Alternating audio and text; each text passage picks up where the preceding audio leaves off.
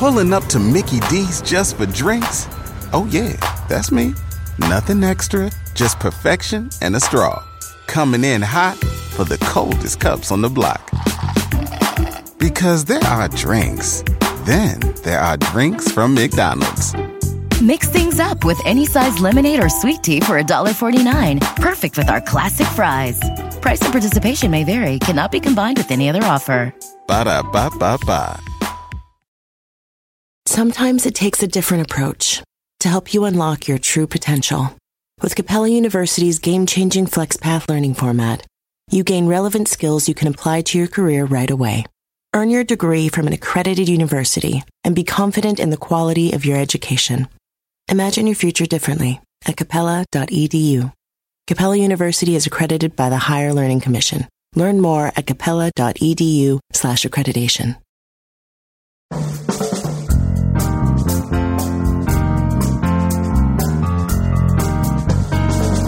Brett McKay here, and welcome to another edition of the Art of Manliness podcast. Now, when it comes to high stakes endeavors, few are as fraught as brain surgery. One false move, and you can forever alter someone's life. That's why my guest has spent his life studying how to master fear and enhance performance and gain insights that can help anyone do likewise in every area of their life. His name is Dr. Mark McLaughlin, and he's a wrestling coach, a lecturer at West Point, and a practicing neurosurgeon, as well as the author of Cognitive Dominance, a brain surgeon's quest to outthink fear. Today on the show, Mark and I discuss how fear manifests itself in a range from mild discomfort full blown paralysis, and how you can get a handle on it by developing cognitive dominance. Mark then unpacks what cognitive dominance is and how it involves being able to overcome our visceral reaction to unexpected events and respond to elements outside our control with poise and composure. We then talk about how to gain that kind of composure by breaking things down into objects. These are things that exist independently of us with features everyone can agree on, and subjects, things that are specific to you and encompass the sphere within which you can personally act. Mark walks us through how the objective and subjective can form an X and Y axis and how you can map the things that happen to you into the four quadrants they form in order to figure out how to respond. We end our conversation with how to deal with the known unknowns in life by making a two column list of who you do and don't want to be and focusing on the former. After the show's over, check out our show notes at aom.is slash cognitive dominance.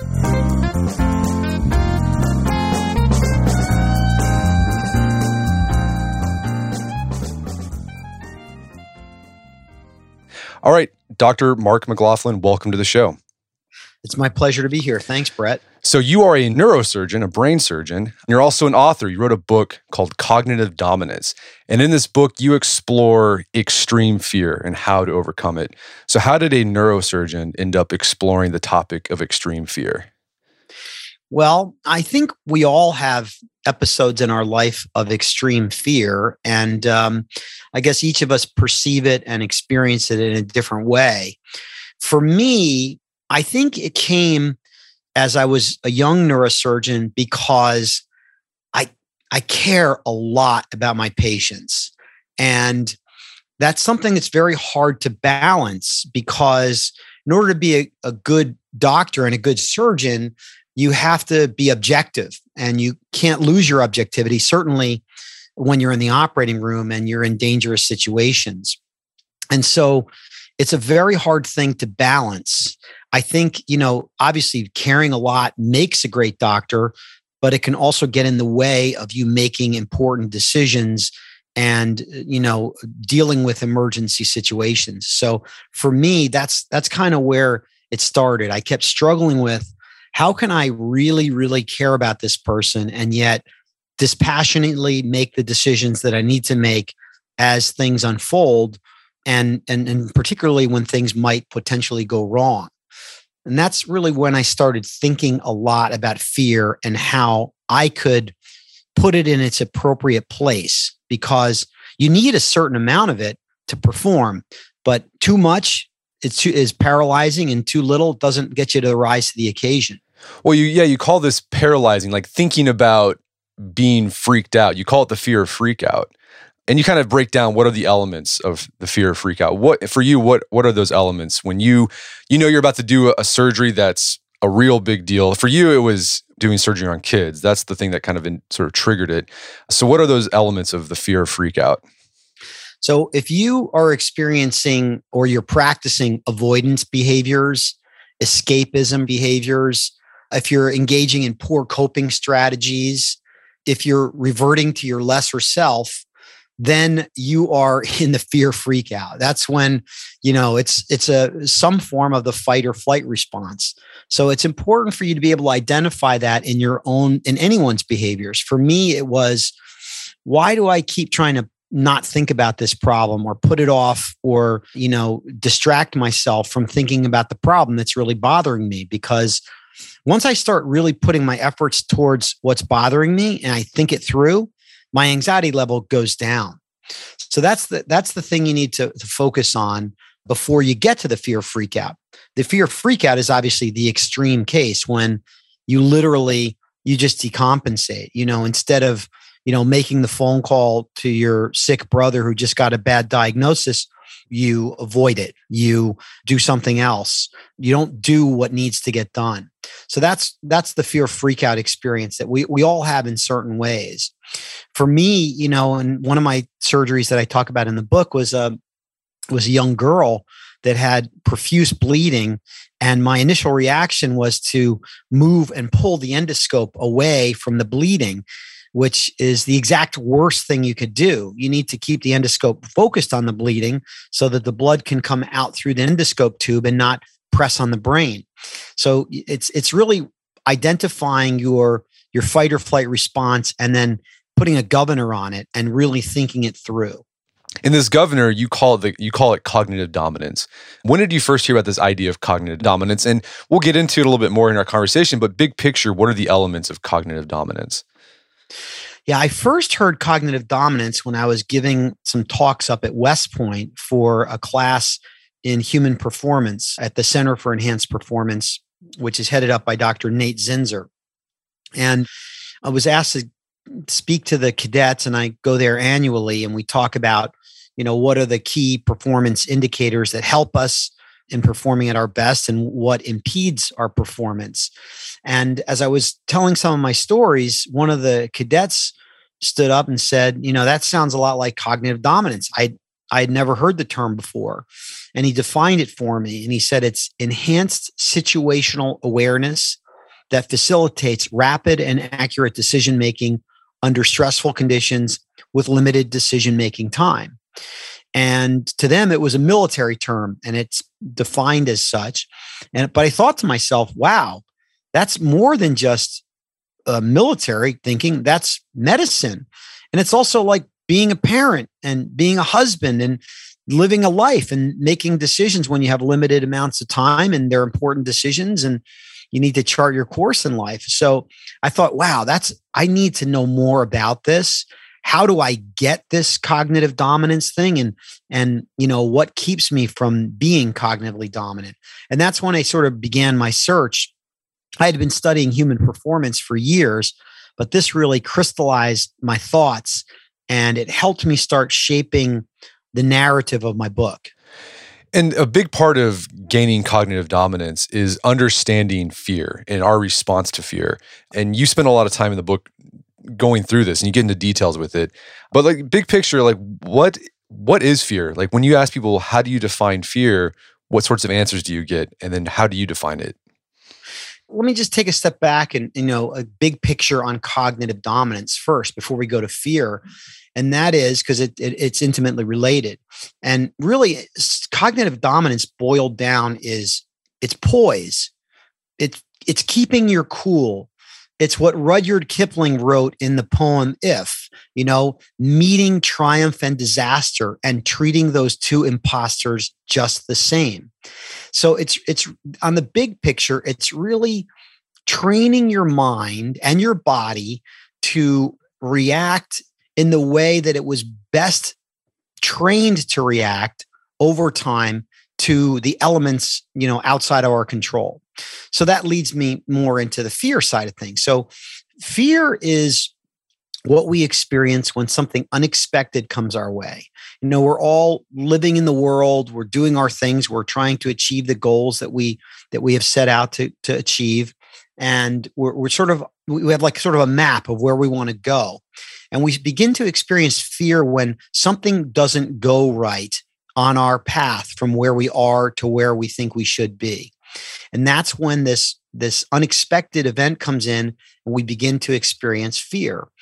And it can be identified as anything from mild anxiety or discomfort or a little uneasiness to you know full blown mortification or paralysis of what to do depending on the level of the unexpected event and so fear comes in a variety of shades but it's all really the same mechanism and it's the same apparatus in your brain that's receiving it well, you, you make one big distinction. There's internally dominant fear and externally dominant fear. What's the difference between the two? Internally dominant fear are the demons that we we conjure up in our own mind. You know, I love the story about, you know, caveman walks into cave and draws a picture of a tiger and looks at the picture and scares himself and runs out of the cave, you know? And it's one of those, wow, the guy's a fool, isn't he? But isn't that what we all do in our minds every day when we start thinking up terrible things that might happen or bad events that you know could potentially occur so that's like an internally dominant fear state that we have to be careful of and then externally dominant fear states are you know are real threats to us whether that's a, a threat to our job you know when a new person comes in and maybe it's got been given the, the, the title that you have and now you're looking at a potential you know competitor. It's an externally you know physical threat that you might have when you're walking down the street and you notice that somebody's following you. So that's important to dis- distinguish these types of threats because they they trigger different strengths of fear in our brain and then uh, related to this you know idea of externally and internally dominated fear is you you make the case that in order to figure out what it is you're dealing with, what's this unexpected thing you're dealing with, is to make a distinction between object and subject. Uh, so this is where you get philosophical. And you, I think you majored in philosophy uh, before did. you became a neurosurgeon. So why why is the distinction between object and subject important in trying to figure out suss out our fear? So I learned this from Jordan Peterson, who, you know, I, I was very influenced by his book Maps of Meaning and also his, his subsequent books. And, and one of the things I learned from his, his teachings is that you know, he talks about there's being two ways to look at the world. Look at the world as a place of objects and look at the world as a place to act. And when we live in a place to act, that's something that's laid out in stories. We are encoded to devour and to digest stories at all times in our life, even when we're little kids, all the way till now. That's how we remember things is through stories. And stories are sort of a they're like a mini map of the world and they teach us, you know, ways to act in this world.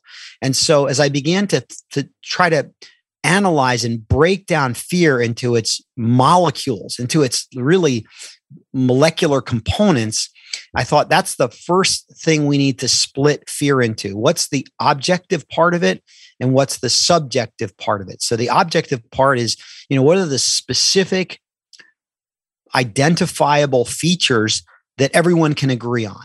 Whether that's, you know, there's, you know, a tiger that's gotten loose at the zoo. That's a physical objective threat that everyone is in danger for as opposed to a subjective threat, which is let's say you know somebody broke out a peanut butter sandwich in the cafeteria and you happen to be uh, have a peanut allergy. Okay that's something that's that's specific for you. That's something that is related to you. Peanut butter is a, is something that's dangerous to you but it's not dangerous to other people so once we understand what's an objective threat and what's a, a subjective threat we can begin to sort of start thinking about how to act when we're faced with something that induces fear. And you face this all the time with your work as a neurosurgeon. You you actually walk through. There's moments where you you experience fear, and you kind of do this quickly in your head. It's like, okay, what's the story that I'm telling myself? Like, what do I think is happening? That's that subjective part. But then you have to you actually start talking to people around you and say, are you seeing what I'm seeing? Are you are you all seeing this? You're trying to figure out is, is this thing real that's happening or is this just a part of am i just making this up in my head that's exactly right and that's part of the irise concept that i talk about in the book so the irise concept is a, a way to bring higher resolution to an unexpected event. And it's not something not something i use for everything but it's something it's one technique that i use.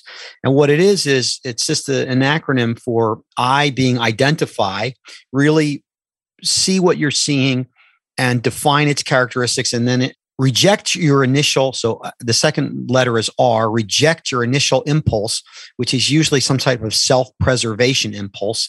That's your what i talk about in the book is brain 1.0 your your fear guardian your fear detector and then the third letter is inventory. So it's IRI, inventory, which is basically look around, talk to people. Has anybody else experienced this?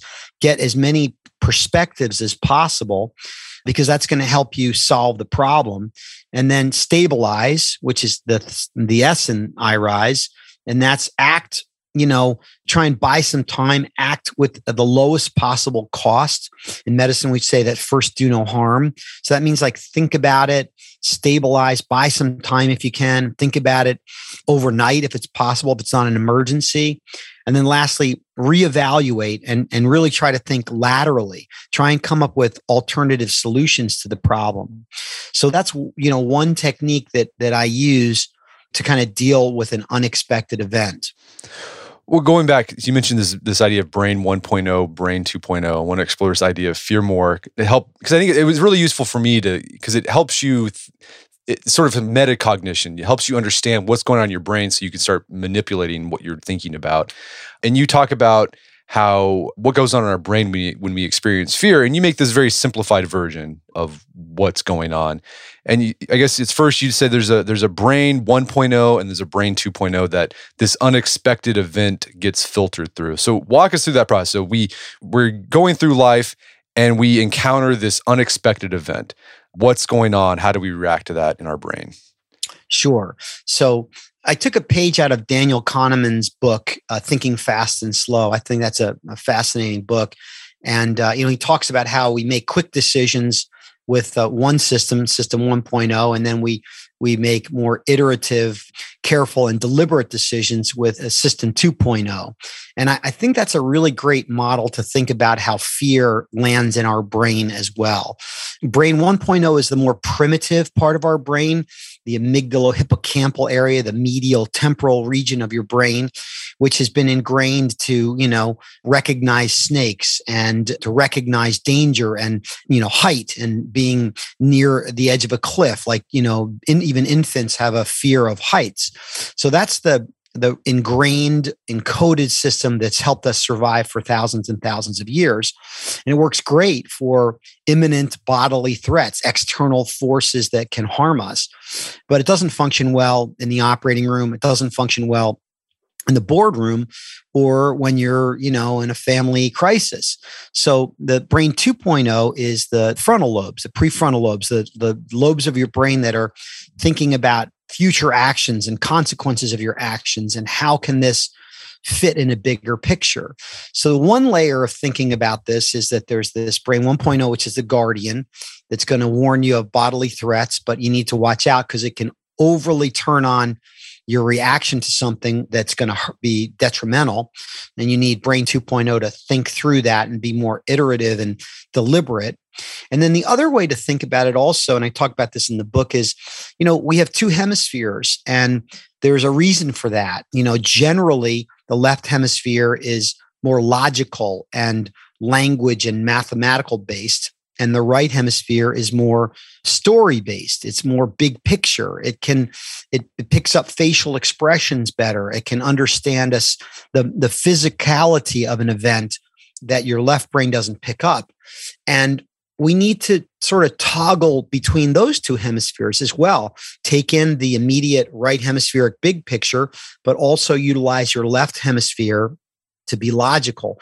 And that's really what leads me into graphing and unexpected events. So what I talk about is, you know, we can take an unexpected event and we can literally break it down into its components on an x and a y axis and that's that's a really helpful it's been a really helpful method for me to really dissect and come up with solutions to complex problems so basically you draw an x and y axis and the x axis is is kind of like your left brain it's also the objective part of your brain so that's the you know the, the how we deal with the world as a place of objects the x axis and the y axis, that's more your right brain. That's more of how to act in the world. So that's the the subjective component of your world. And if you can think about the world and these unexpected events in those two axes, you can re- literally plot an event out and it can put you into a quadrant which which will help you know where you're at and how you need to proceed. Okay, I want to get into these quadrants, uh, but before, I just want to recap. So, brain 1.0 is that initial response that we have to an unexpected event, and usually that's that's the fight or flight response. Correct. And then brain 2.0 needs to come in and override kind of step in and say, well, do you really need to do what you what that initial response you want to do? So I guess going back to that example you talked about, you had that surgery on that that girl. She had a lot of bleeding in her brain. That you had a one point brain 1.0 response was I got to pull this thing out because I got to protect myself. I, I got to I want this to stop. Brain 2.0, I guess it was actually a mentor said, no, don't do that because that's going to make things even worse. I didn't have my brain 2.0 at that point in my training. that's what that's what mentors and, and teachers help us with. And that's exactly right. He said, don't move an inch, Mark. Stay exactly where you are because as long as that blood is coming through this endoscope and out her head, nothing is going to be damaged. And all we need to do is keep transfusing her. If you take that scope out of her head, the blood's going to build up and press on her brainstem and she's going to die very quickly. We're going to take a quick break for a word from our sponsors. Wedding season is coming up, and if you are preparing for the big day, I know wedding planning can be really intimidating, but finding the perfect suit shouldn't be. Indochino makes it easy to get a fully customizable suit right from your home. Don't just wear any suit on your big day, wear a custom made to measure suit. Suits start at just $499, which is about the same price you'd pay for an off the rack suit at a department store. And they've also got custom made to measure shirts starting at just $89. So I've talked about my Indochino suit on the podcast before. They've been a long time podcast sponsor. It's navy blue. The measuring process was super easy. They got these video guides you follow. You'll need another set of hands to help you out with that. But the really fun part is customizing it. Got to customize how I wanted the lapels on the jacket, the pockets, the lining. I went no pleats on the pants on this suit. A lot of fun. And then in a few weeks, you have a made to measure custom suit sent directly to your door. When planning your wedding, get a suit as unique as you with Indochino. Go to Indochino.com and use code manliness to get 10% off any purchase of $399 or more. That's I N D O C H I N O.com, promo code manliness. And now back to the show. And I guess one challenge of modern life is our brain 1.0 responds to, you know, we'll call them subjective or internally dominant fears the same way as it would to externally dominant fears. So it's like our brain responds to the fear of, you know, social status defeat because someone didn't, I don't know, like something on Instagram the same way it would respond to seeing a snake. Is that would that be correct?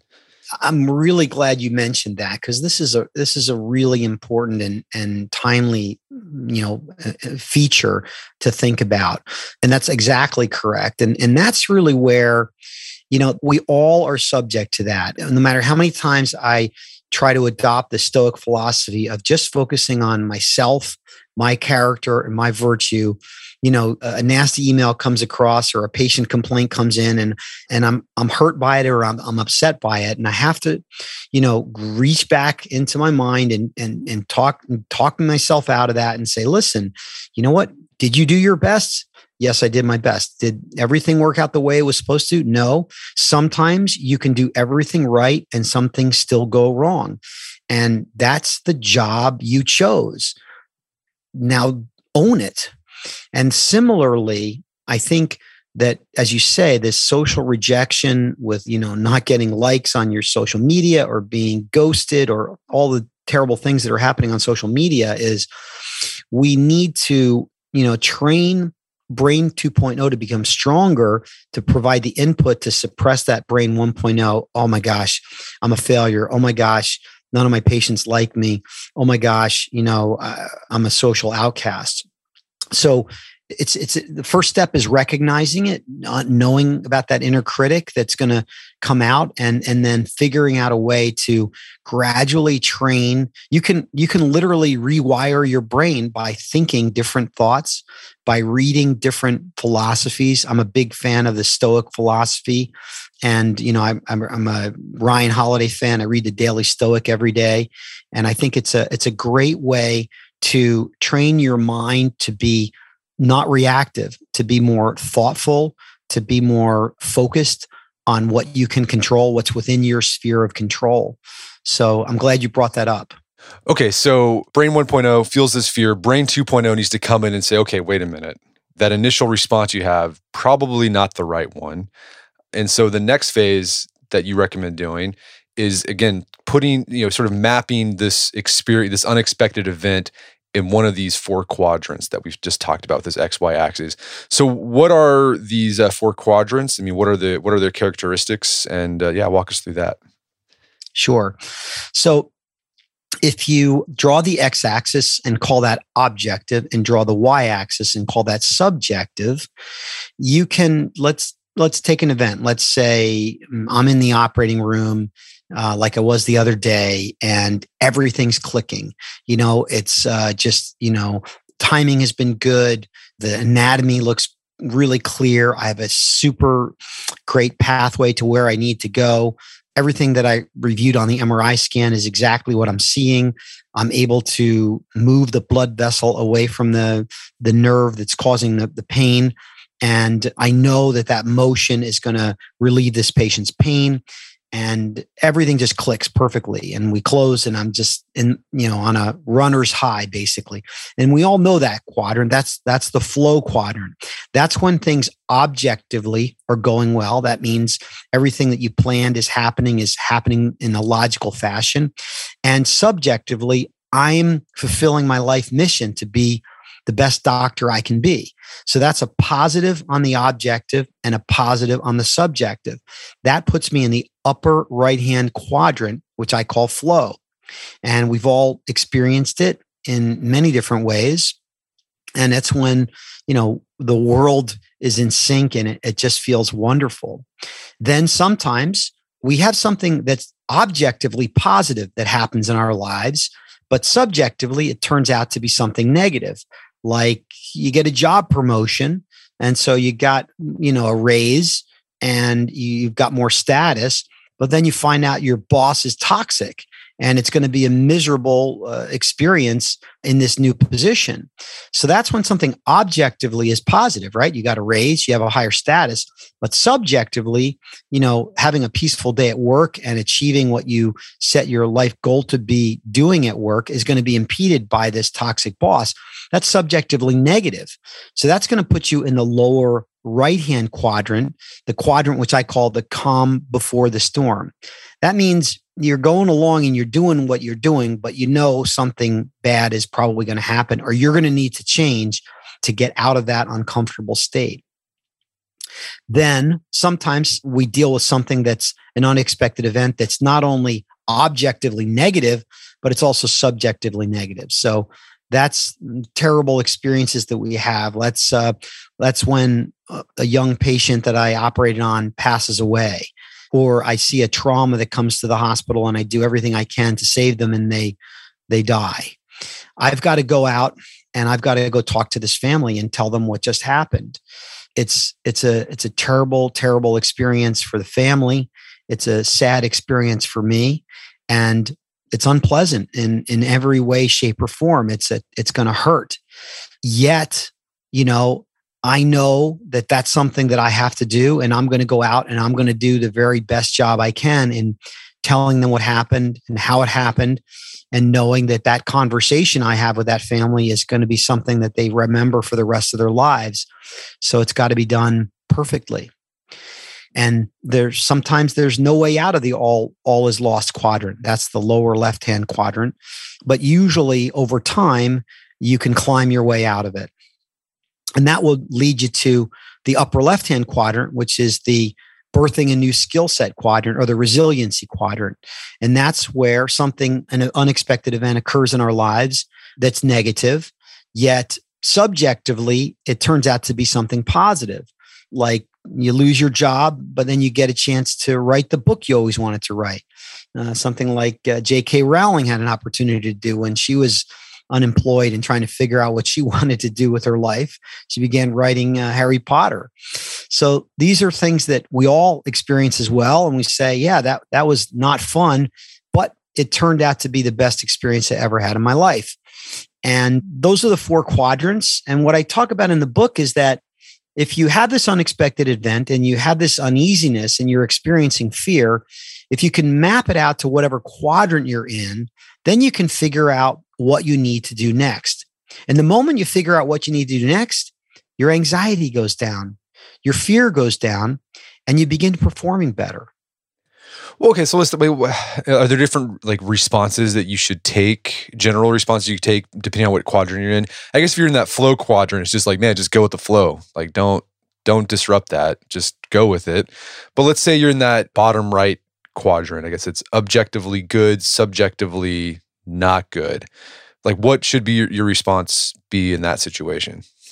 exactly and you're in flow don't ask any questions you know don't don't don't try and break that down just go with it and enjoy it and what i say about both of the quadrants in the lower half and the, the negative y is that sometimes you have to adjust and endure it for a period of time and you have to wait it out.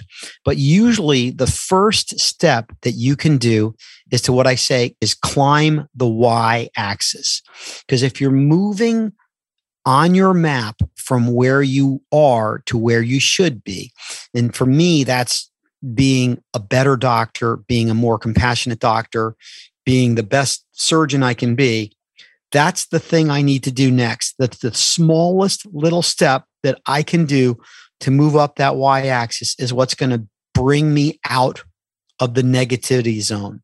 So, like I said, in the all is lost, that's going to be okay. This is a terrible situation. There's nothing that good that can come of this. Okay, I'm going to be the very best, most compassionate, most patient physician that delivers devastating news to a family. And that's something I can do really well. And that's climbing up the y axis. In the case of a toxic boss, it might be all right, I'm not going to burn the ships right now, but I better get my CV in order and I better start putting some feelers out to have some options because this is not going to be a good long term solution for me. The second you start making that movement up the y axis, you're going to feel better and it's going to be it's sort of a, a sort of like a, a, positive feedback loop. You're going to start moving more and more back up into the birthing a new skill set and resilience quadrant and into the flow. And you know you can't always live in flow. Life would be boring. It, would be uh, you'd be unhappy. It's important that we experience all of these quadrants. It's part of the hero's journey and that's how we get to a new level and we keep getting better and better. It's, it's a lot of times it's it's this clockwise fashion. We move from flow to calm before the storm to all is lost to birthing a new skill set. Sometimes it's a it's a lateral jump from one to another but that's that's the process of of life and, and getting better yeah, I thought it was interesting how you mapped on the hero's quest, you know, through these different quadrants. I thought that was uh, a really incisive insight. Yeah, recognizing that is is really important. So, you know, I tell the the book centers around, and you know this, the centers around a story about a young boy, Anthony, who I operated on when he was eight years old. And although the surgery went perfectly, Anthony um, suffered many, many complications and, and side effects of his surgery and his treatments and of his disease. And you know, even though initially I was in flow, his surgery went perfectly. I'm so I was so happy about it. I was thrilled. I'm like, man, I love being a neurosurgeon. Then he started not doing well, and I started, you know, wondering why does he having this complication and that complication, and I was sort of in the calm before the storm. I was kind of like, wow, I'm here. I am. I'm a young neurosurgeon. I trained my whole life for this eight years in residency, four years in medical school. And I didn't expect to feel like this. I feel bad. I feel like, gosh, maybe I could have done something more for him. Maybe I could have you know did a better operation or picked up his complications earlier and i didn't I don't want to feel like this. This is uncomfortable. And then I fell from the calm before the storm all the way to the all is lost quadrant. I basically said, you know what? You can't handle operating on kids. You know, this is too much for you. And something you did, maybe you didn't do as good of an operation as you could have. And that's why Anthony is not doing well. And and I lived in that all is lost quadrant for a long time. For 15 years, I I had told myself a story that Anthony was not doing well and it was my fault in some way, shape, or form. And it wasn't until I started writing this book and I reconnected with Anthony and found out that he was alive and still doing well and with his family that I realized, oh my gosh, like it was a blessing to take care of Anthony, even though you ran away from it and you stopped doing pediatric neurosurgery and you kind of put him in a in a place in your life that said that was a failure you didn't fail. You actually helped him and kept him part of his family and kept his family intact. And so i you know after 16 years i went i rose out of the all is lost and moved into the birthing a new skill set. And then it ultimately just flipped me into realizing wow what a blessing I have to be a neurosurgeon and and to have taken care of Anthony and just that revelation and and talking to my editor who said, you know, Mark, you're holding yourself to an impossible standard. And I had never really thought of it that way. Kicked me back into flow, kicked me into like, oh my gosh, this is such a great privilege. I love what I'm doing and I get to care for people. What a special, what a special job I have. And I imagine that this is, it's hard to do like label what's going on when you're in the moment of feeling uncertainty or uncertain. Uh, so how do you how do you train your you know brain 2.0 to override brain 1.0 and be like let's let's let's let's map this thing out. How do you do that? Well it comes with experience and and failure and learning from your failure.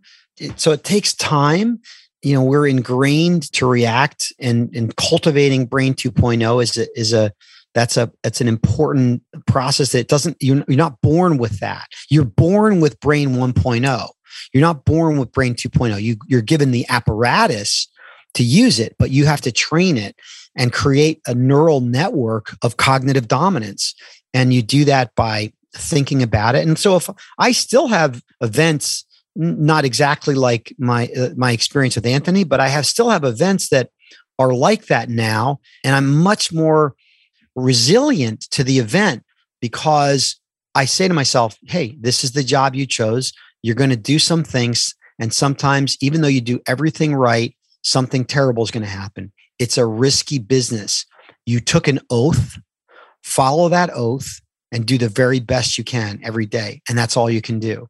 And so um, I think it's it's certainly studying studying the west point cadets and the military philosophy reading stoic literature poetry i always have tell the cadets that poetry is the world's first performance enhancement literature so by reading poetry poems like if and invictus you know do not go gentle into the night those those poems are they're a primal words that land deep in your brain and can help you in difficult times.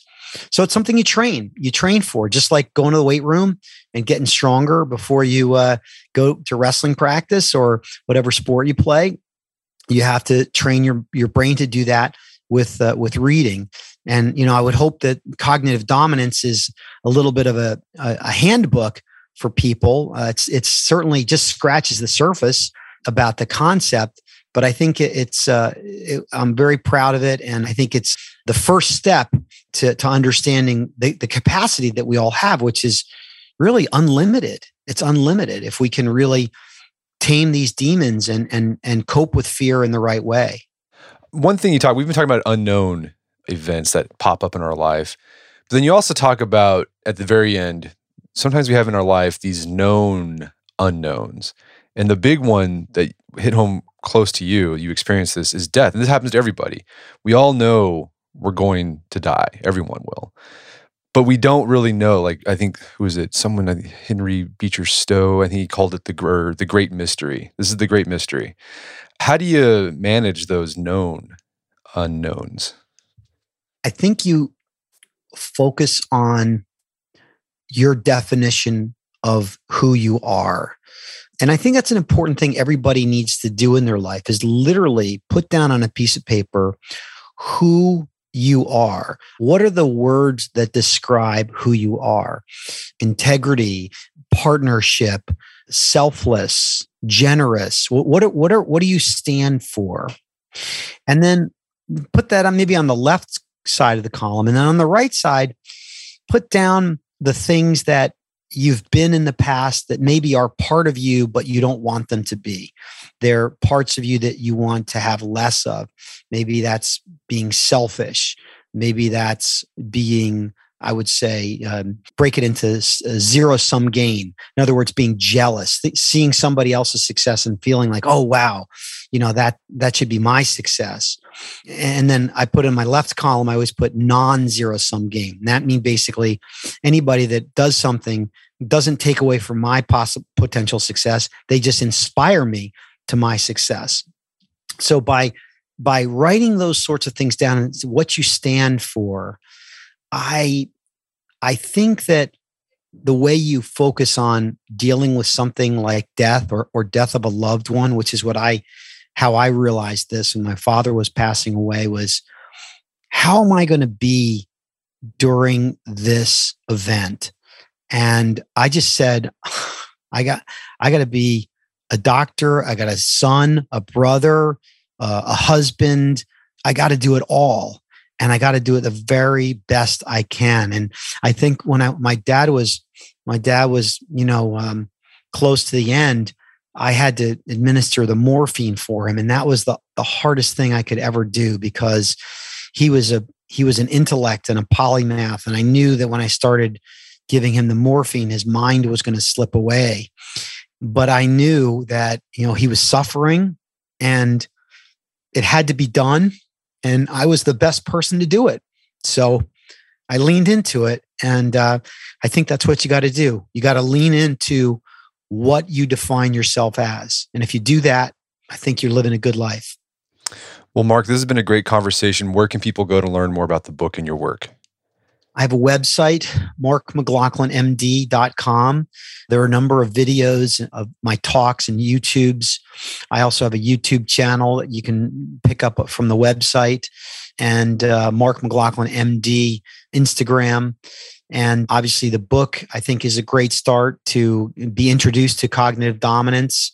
And I'm planning a second book, and that will sort of dovetail off of this concept into some of the other concepts related which is just in the preliminary works now. So mainly the website would be the best way, and you can get cognitive dominance on Amazon. All right. Well, Dr. Mark McLaughlin, thanks for your time. It's been a pleasure. Thank you, Brett. It's my honor.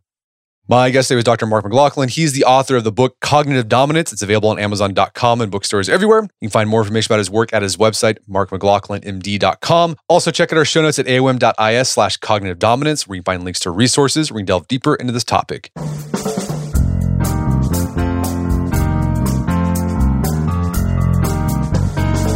Well, that wraps up another edition of the AOM podcast. Make sure to check our website at artofmanliness.com where you find our podcast archives, as well as thousands of articles written over the years about pretty much anything you think of. And if you'd like to enjoy ad-free episodes of the AOM podcast, you can do so on Stitcher Premium. Head over to StitcherPremium.com, sign up, use code manliness at checkout for a free month trial. Once you're signed up, download the Stitcher app on Android or iOS, and you can start enjoying ad-free episodes of the AOM podcast. And if you haven't done so already, I'd appreciate if you take one minute to give us a review on Apple Podcasts or Stitcher. It helps out a lot. And if you've done that already, thank you. Please consider sharing the show with a friend or family member who you think would get something out of it. As always, thank you for the continued support. Until next time, this is Brett McKay, reminding you to only listen to one podcast, but put what you've heard into action.